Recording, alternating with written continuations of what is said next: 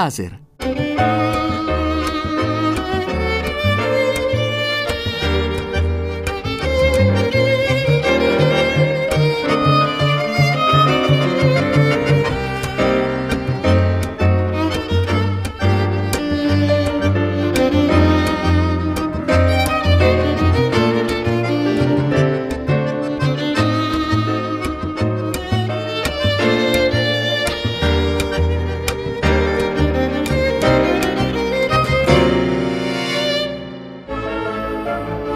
Professore, mi chiamo Thomas King Thomas King? mhm, e sono qui per dirle che il suo nome è stato preso in considerazione per il premio Nobel. Vogliamo prendere un tè? Oh, grazie, signorina. Professor Nash. È un piacere averti qui, John.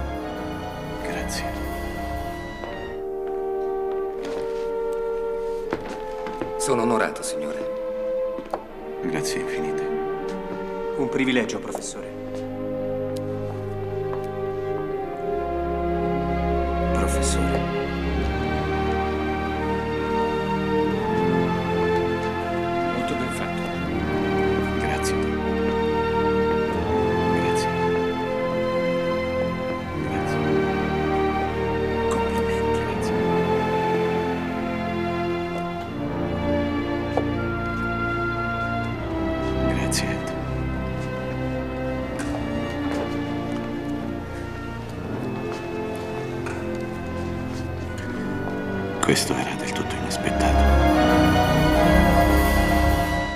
La solita finestra aperta su John Nash, questo matematico al centro del film Beautiful Mind, che in questo caso nel film era l'attore Russell Crowe, la consegna delle penne come dimostrazione di merito e quindi anche la segnalazione, la segnalazione di aver vinto il Nobel. Io consegnerei la penna al merito questa mattina a Pier Giorgio Di Freddi, al nostro ospite, per tutto quel che lui ha fatto in chiave di divulgazione scientifica, con i suoi libri, con i suoi scritti sui giornali.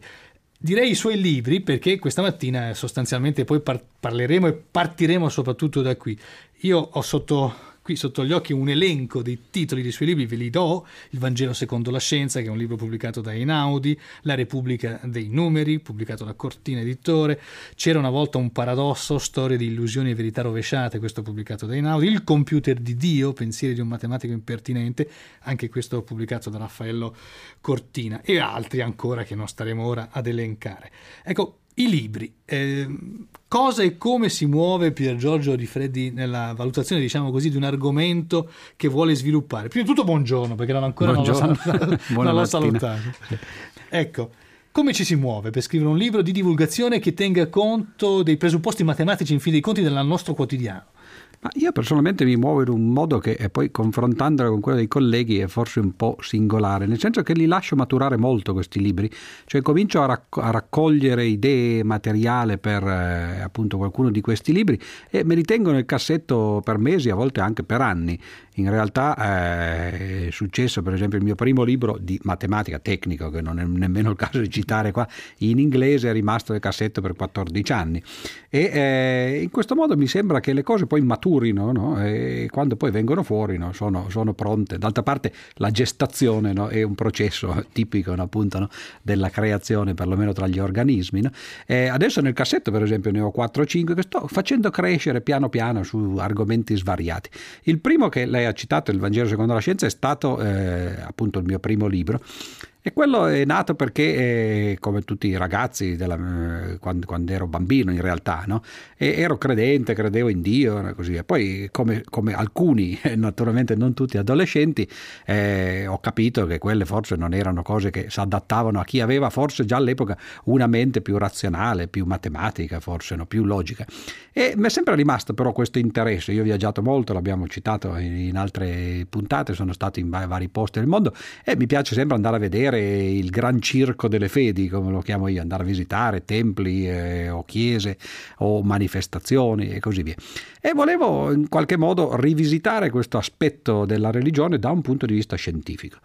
E quello l'ho scritto praticamente nella testa, come, come spesso si fa, eh, in, durante un viaggio in India. Siamo andati eh, con mia moglie in Ladakh e in Kashmir, un mese e mezzo circa, e mi ricordo che lo raccontavo così, eravamo non solo noi due, ma c'erano anche alcuni amici, e quindi continuavo a parlarne. Poi quando sono tornato, quello l'ho scritto di getto praticamente in due mesi, però era appunto no, maturato nel giro di vari anni.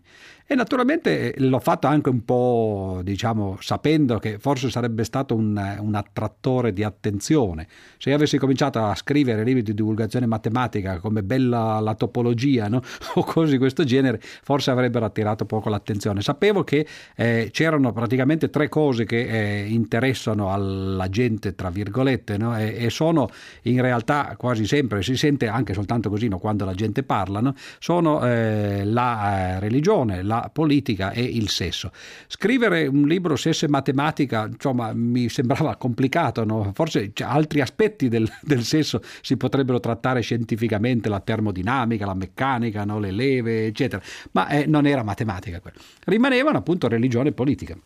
E ho deciso di fare quello sulla religione, ma sto pensando per l'appunto a scrivere il capitale secondo la scienza, cioè rivisitare anche l'economia e la politica da un punto di vista matematico, cosa che è più facile naturalmente perché l'economia è già di per sé una scienza matematica. La religione non lo è tanto, ma ho trovato tanti spunti in realtà che si potevano, eh, a volte tirandoli un po' per i capelli, no? cioè come mettere un, una specie di cornice religiosa a un discorso che poi in realtà era un discorso eh, per l'appunto scientifico. Ci sono state tantissime reazioni, eh, molte anche per fortuna negative, eh, per fortuna dico da, eh, perché arrivavano da certe parti. L'osservatore romano che mi dicono in genere recensisce libri con i tempi biblici e che gli si addicono, no? cioè aspettando mesi o anni, l'ha fatto quasi subito, ma ha dedicato una mezza pagina dicendo naturalmente un professore che non capisce nulla, no? eccetera, già nel titolo. No? Però eh, questo è servito no? e adesso eh, quel libro forse è un po' eh, quello che mi caratterizza di più, benché sia stato il primo, e, e sono quasi un po' considerato considerato una specie di anticlericale no? o di un anti-religioso, cosa che invece non sono, c'è un interesse tanto per cominciare, no? per l'appunto per la religione. Certo eh, no, non c'è una condivisione di valori. Ecco, c'è molto interesse per la religione, ho notato appunto girando un po' anche in internet in una pagina che è la pagina eh, di Pier Giorgio Di Freddi, che c'è molta attenzione per la problematica dell'esistenza o della non esistenza di Dio. Lei si è soffermato spesso su queste riflessioni cercando forse con la matematica di dimostrare una cosa o l'altra. Insomma. Beh, quello credo che sia un interesse più che altro proprio eh, scientifico, accademico, nel senso che io di, eh, sono un matematico in generale, però come si può immaginare la matematica è divisa in tante branche e eh, quella di cui mi interesso io è la logica matematica. Beh, noi logici ci consideriamo eh, gli eredi in qualche modo degli scolastici, cioè gli scolastici erano coloro che hanno riscoperto tra il 1000 e il 1300 circa, no? a partire da Anselmo d'Aosta o Abelardo no? Eh, fino a Occam, no? hanno riscoperto eh, la grande tradizione logica greca di, di, Aristotele, degli Stoici, di Crisippo, eh, che era un po' andata perduta eh, o dimenticata per eh, quasi un millennio e più, no? e l'hanno riscoperta e l'hanno sviluppata, tra l'altro in maniera molto originale, da un punto di vista logico. Ma poi essendo appunto scolastici, cioè quindi venendo da ambienti che erano le scuole, cioè seminari eh, o scuole religiose, hanno cercato di applicare la logica alla teologia, cioè la grande impresa della teologia razionale del 1200, che poi è sfociata e culminata culminata nella Summa Teologia di, eh, di, Tommaso d'Aquino, era il tentativo di usare la ragione a fini teologici. Quell'impresa è fallita completamente, nel senso che la scolastica poi è crollata sul, eh, sui, eh, sulle sue fondamenta, non si è riusciti a dare un fondamento logico e matematico o perlomeno razionale alla religione. Però eh, oggi i logici in qualche modo sono l'eredi di eh, quella tradizione. Quindi non è una cosa poi così né originale né eh, singolare no? il fatto di cercare di vedere da, uh, usando i ragionamenti tipici che si usano nelle scienze o nella matematica, se gli argomenti teologici funzionano oppure no. Certo, dimostrare teologicamente l'esistenza di Dio finora non c'è mai riuscito nessuno, no? e poi comunque anche se ci riuscisse non, credo sarebbe molto poco convincente, un, è difficile riuscire a sedersi a tavolino no? e convincere qualcuno no? dell'esistenza di Dio. Qualcuno ci ha provato, certamente, eh, ci sono stati appunto dei tentativi nel, nel Medioevo di eh, Lullo, per esempio, Raimondo Lullo, abbastanza famoso, lui credeva di poter andare a convincere gli infedeli usando queste macchine logiche che erano un po' gli antesignani dei nostri calcolatori. Andò in Medio Oriente e gli tagliarono la testa, quindi insomma que- quelle cose finiscono così, non è meglio Ho, starne alla ho larga. quasi il sospetto che seguendo questa strada si finisca per dimostrare il contrario. Beh, è molto più facile smontare certamente le prove, le supposte prove dell'esistenza di Dio. Qualcuno disse a Clark, quando lui è Clark, il filosofo, eh, che cercò nel 1700 di eh, formalizzare per l'appunto una delle possibili prove dell'esistenza di Dio, no? qualcuno si lamentava diceva nessuno dubitava dell'esistenza di Dio fino a quando Clark non mise giù le, le ragioni in maniera razionale e subito no, si poté attaccarle perché è molto più facile attaccare un argomento di tipo matematico andando a vedere dove sono gli errori che non gli argomenti fumosi, magari farraginosi, che sono quelli che invece eh, sono più propri della, della religione popolare, diciamo. Ecco, l'attenzione di Pier Giorgio Di Ferri per la, uh, le religioni in generale lo porta, lo ha portato, poi ho letto nei suoi libri, a formulare una certa simpatia, diciamo così, per il buddismo. No? Questa forma emerge qua e là negli scritti il Buddha, l'approccio del Buddha alla matematica, alla scienza. Sì, mia madre un giorno mi disse, leggendo appunto alcune delle cose, dice: Ma non sarai mica buddista, no? come, come, con una certa vena no, di scandalo. Un certo timore. Eh, invece, in realtà, io, io, certamente non sono buddista, non sono religioso di, in, in, nessun senso, però eh, forse il, il, buddismo mi sembra la meno irrazionale delle religioni. Allora è chiaro che facendo un tentativo di eh, approccio razionale alla fede, e beh, allora, eh, tra, mentre per esempio il cattolicesimo a me personalmente non sembra il più irrazionale possibile, con tutta la sua lista di dogmi che, che, che sono appunto no, dogmi perché sono misteri della fede no, difficili da capire razionalmente, il buddismo è in, certo senso, in un certo senso un tentativo di, uh, di, fare una religione laica. Il buddismo non ha libri sacri, eh, non, ha, non ha dei, perché Buddha ovviamente non era un dio, ma era semplicemente una persona qualunque che aveva trovato una via e che cercava di dire agli altri io ho fatto questa via, ho seguito questa via, se volete seguitela anche voi. No? Non crede nell'anima, appunto, no? non ha il concetto di peccato. No? Cioè è una cosa molto interessante per eh, coloro che sono vissuti e sono stati educati in una religione come la nostra. Io ho anche incontrato il Dalai Lama, tra l'altro, eh, ma non per motivi religiosi. Eh, sono andato a intervistarlo perché eh, i monaci buddisti, guarda caso, studiano in seminario, quello che sarebbe l'analogo del nostro seminario, per quattro anni studiano logica, logica buddista ovviamente che è la logica indiana, da cui sembra sia poi derivata la logica greca di Aristotele e quindi anche la nostra logica occidentale. E abbiamo parlato a lungo, abbiamo fatto un'intervista per, per la RAI eh, di logica. E lui era tutto contento, come lui, d'altra parte, perché è un personaggio abbastanza singolare, no? questo Dalai Lama. No? Singolare anche perché eh, chi ha viaggiato un po' lo trova paradossale, un'incarnazione di un paradosso. Nel senso che lui è tibetano, dunque è, praticamente assomiglia fisicamente a un cinese, tutti l'avranno presente, no? con gli occhi a mandorla certo. e così via. E ha anche un po' i manierismi del cinese, questo fatto di ridere sempre con risolini, eccetera. Poi però, poiché vive in esilio, parla in inglese, ma in inglese con l'accento indiano.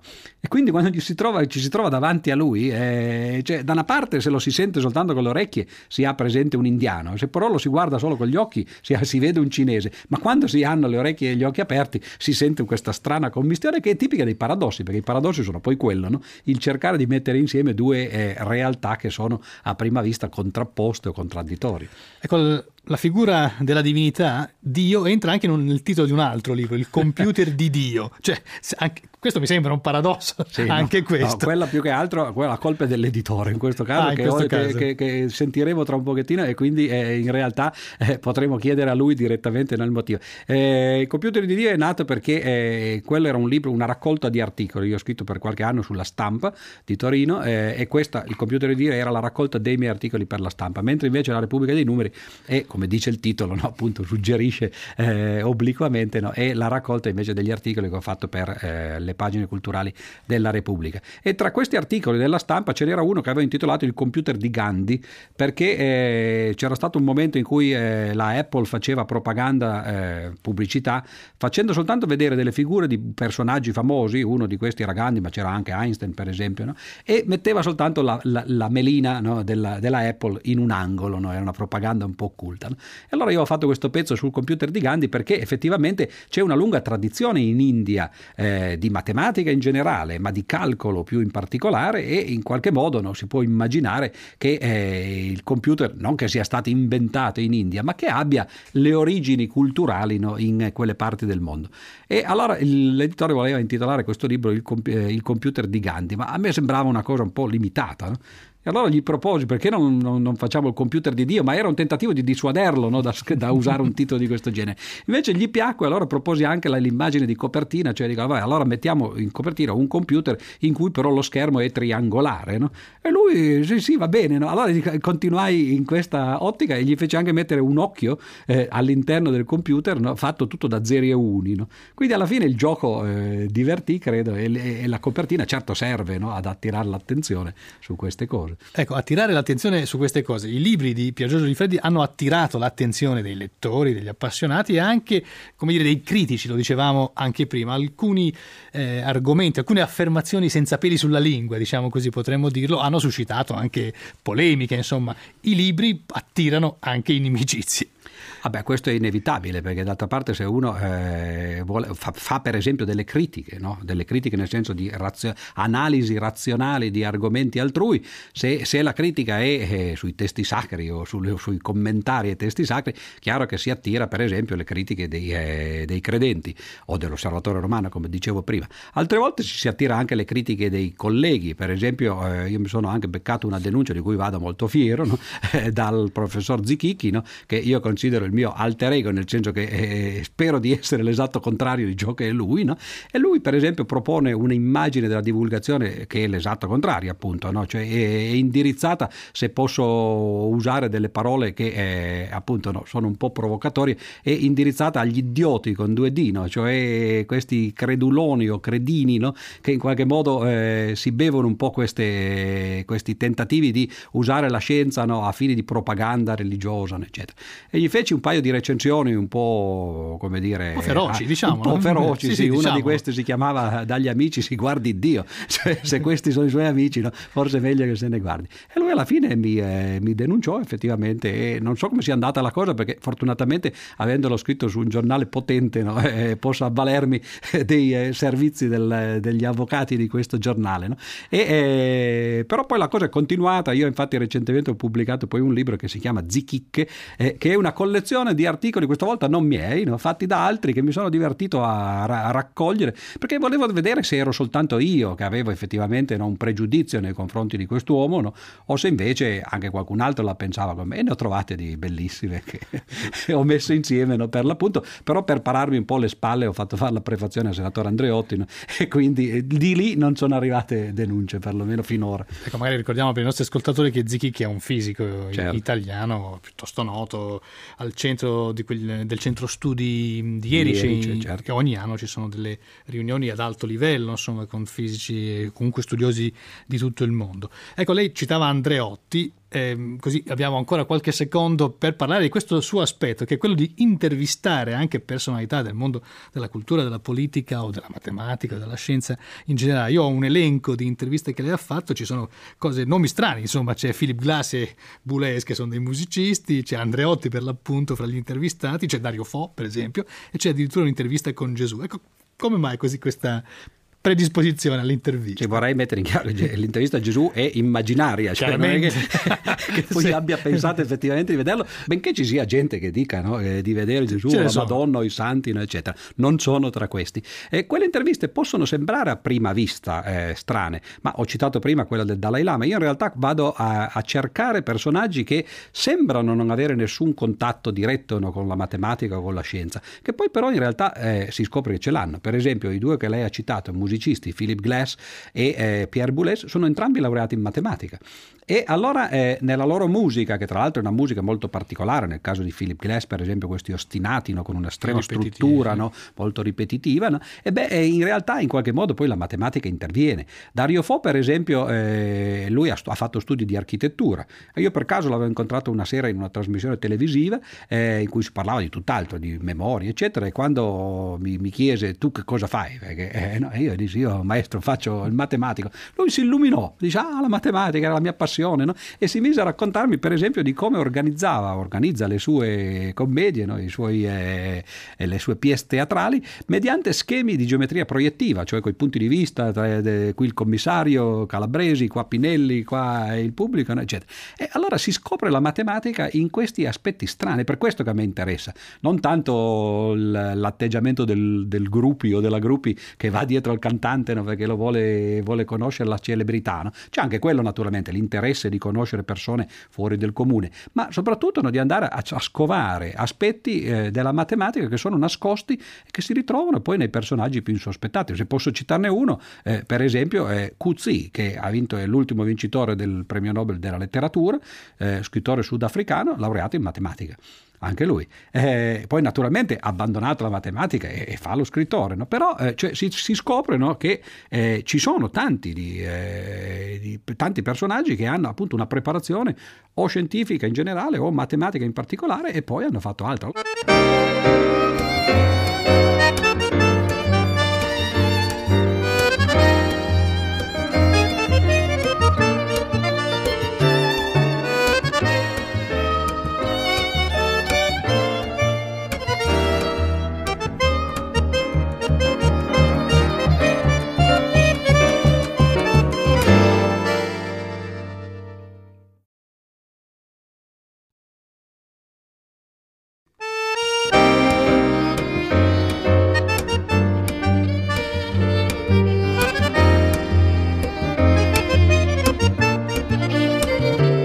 láser.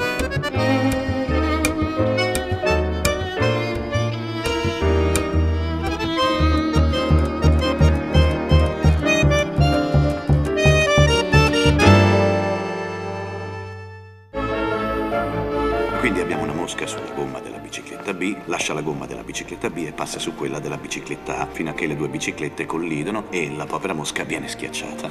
Quindi è questa la cosa importante del concentrarsi veramente su ciò con cui si ha a che fare. La matematica è molto specifica ed è una forma d'arte.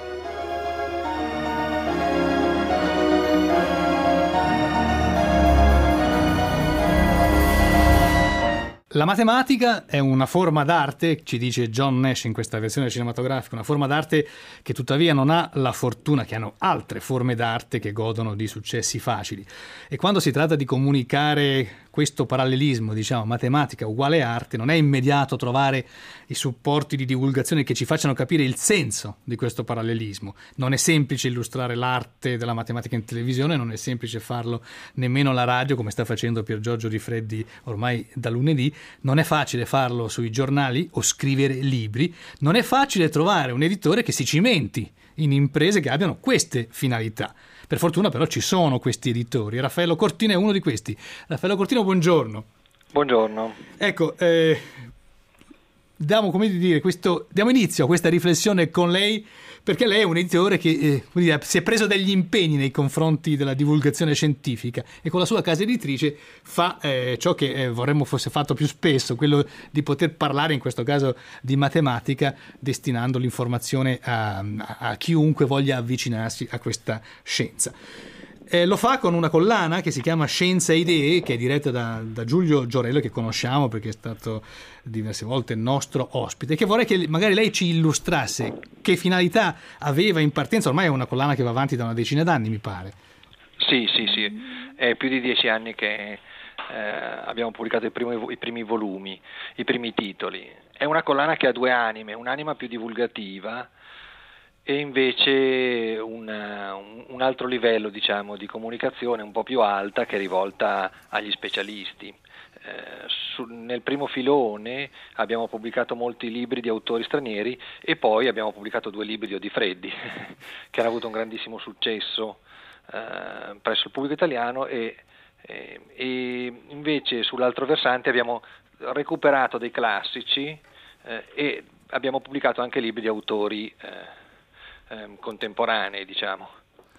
Ecco, lei diceva prima che eh, numerosi dei vostri autori, perlomeno di questa collana, mi pare che abbia più di 100 titoli ormai, no? Siamo... Sì, ha più di 100 titoli. Sì. sì.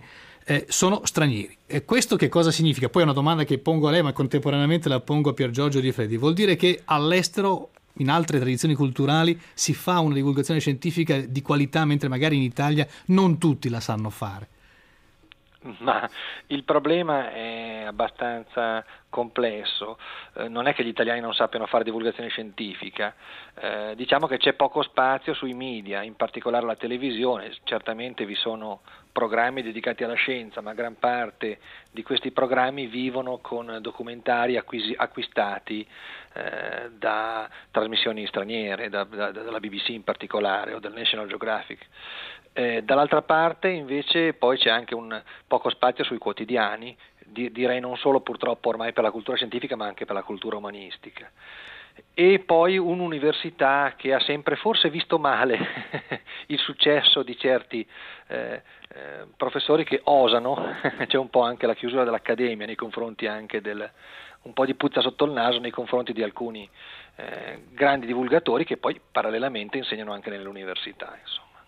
Diciamo che ci sono diverse motivazioni, non c'è un motivo principale, eh, diversi fattori hanno contribuito un po' a limitare la, la, pubblicazione di libri di autori italiani. Ecco, giro ancora la questione per Giorgio Di Freddi, c'è una cultura diversa all'estero? Certo, c'è anche una tradizione diversa. Noi, eh, eh, in realtà la divulgazione scientifica, eh, non dico che l'abbiano inventata gli italiani, ma se pensiamo a, ai libri di Galileo, in particolare ai dialoghi eh, sui due massimi sistemi del mondo, quelli erano eh, volutamente un tentativo di fare divulgazione scientifica. E anzi, una delle accuse poi che il Santo Ufficio fece nel processo a Galileo fu proprio questa, no? di aver voluto scrivere un libro in italiano, cioè in volgare, e in forma dialogica addirittura, no? perché questo arrivasse alla maggior parte degli, eh, de, della gente no? e, e, degli uditori. Quindi può anche darsi che in parte ci sia eh, questo tentativo di chiusura no? da parte della scienza italiana, che se le viste brutte quando ha voluto fare divulgazione in un certo modo. Certo il tempo è passato, però bisogna riconoscere che gli inglesi in, eh, agli inizi e poi dopo gli, gli statunitensi, gli americani, hanno eh, saputo sviluppare questa tradizione. C'è naturalmente tutto tutto un filone di, di, di, di divulgazione che arriva eh, in qualche modo come cascame o come sottoprodotto per esempio dei premi Nobel. Cioè quando si prende un premio Nobel nelle scienze poi in genere no, eh, eh un anno, due dopo no, esce fuori il libro di divulgazione se non c'era già stato prima no? e, e, bisogna riconoscere che di premi Nobel italiani ce ne sono pochi. Quindi eh, in parte c'è anche questo, cioè eh, un, un, ambiente eh, che appunto da secoli vive di una cultura forse un po' diversa. In Italia c'è, non ci dimentichiamo, un, un una forte ipoteca sulla cultura che è stata quella di Croce Gentile, l'idealismo, no? che ovviamente non considerava la scienza come semplicemente no, il linguaggio dei, eh, dei cacciaviti no? o, o, degli idraulici e così via, ma non certamente come parte della cultura. Questo ancora ce la, ce la, trasciniamo dietro. Eh, Cortina diceva appunto prima lo spazio che la scienza ha eh, ne, nelle pagine culturali italiane. È pochissimo questo, perché ovviamente proprio grazie a questo eh, tipo di ambiente di, eh, di, cultura intellettuale eh, la scienza no, no, non faceva parte della cultura. No? Adesso piano piano bisogna riconoscere che eh, in parte eh, le, le, cose stanno cambiando, però molto lentamente. Ormai ogni giornale ha eh, almeno un, eh, un, collaboratore scientifico, eh, per esempio Corriere della Sera ne ha almeno due, eh, Boncinelli e Giorello, poi c'è il giornalista scientifico più specifico. quindi si comincia, la, la, la, Repubblica hanno avuto pratico, per esempio, io stesso adesso contribuisco. No? Però, cioè, voglio dire, piano piano, c'è, però certamente non c'è un, nessuna par condicio, su questo non, non c'è dubbio. Quando esce un articolo eh, di scienza eh, alla settimana o ogni due settimane su uno di questi grandi giornali italiani c'è già eh, da leccarsi le dita, mentre invece per esempio le recensioni di, di, di romanzi o di libri di letteratura, insomma quelle eh, ci sono quotidianamente più di una. No? Quindi certo ci sono tutti questi aspetti appunto eh, di, di, cui abbiamo detto sia, sia Cortina che io, no? che contribuiscono a far sì che la divulgazione in Italia abbia vita dura. No? Ecco, eh, divulgazione di libri che vengono pubblicati in un quadro che è quello di un'economia di mercato, quindi dei libri che vanno venduti comunque. Ecco, Raffaello Cortune, lei mi diceva prima che i libri di, di Pier Giorgio Di Freddi hanno avuto successo, ma in genere diciamo, i libri di divulgazione scientifica come si rapportano col pubblico dei lettori?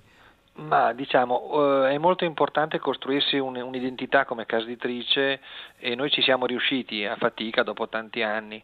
Eh, se un editore riesce a, a, porsi come un punto di riferimento può anche raggiungere eh, delle tirature che, devo riconoscere, sono pari quasi a quelle degli editori originali. Noi abbiamo per esempio di alcuni libri, eh, faccio un esempio, un libro di divulgazione scientifica sulla meccanica quantistica di, di Robert Gilmore, Alice nei Paesi dei Quanti, abbiamo venduto più copie noi che l'editore americano. Ecco.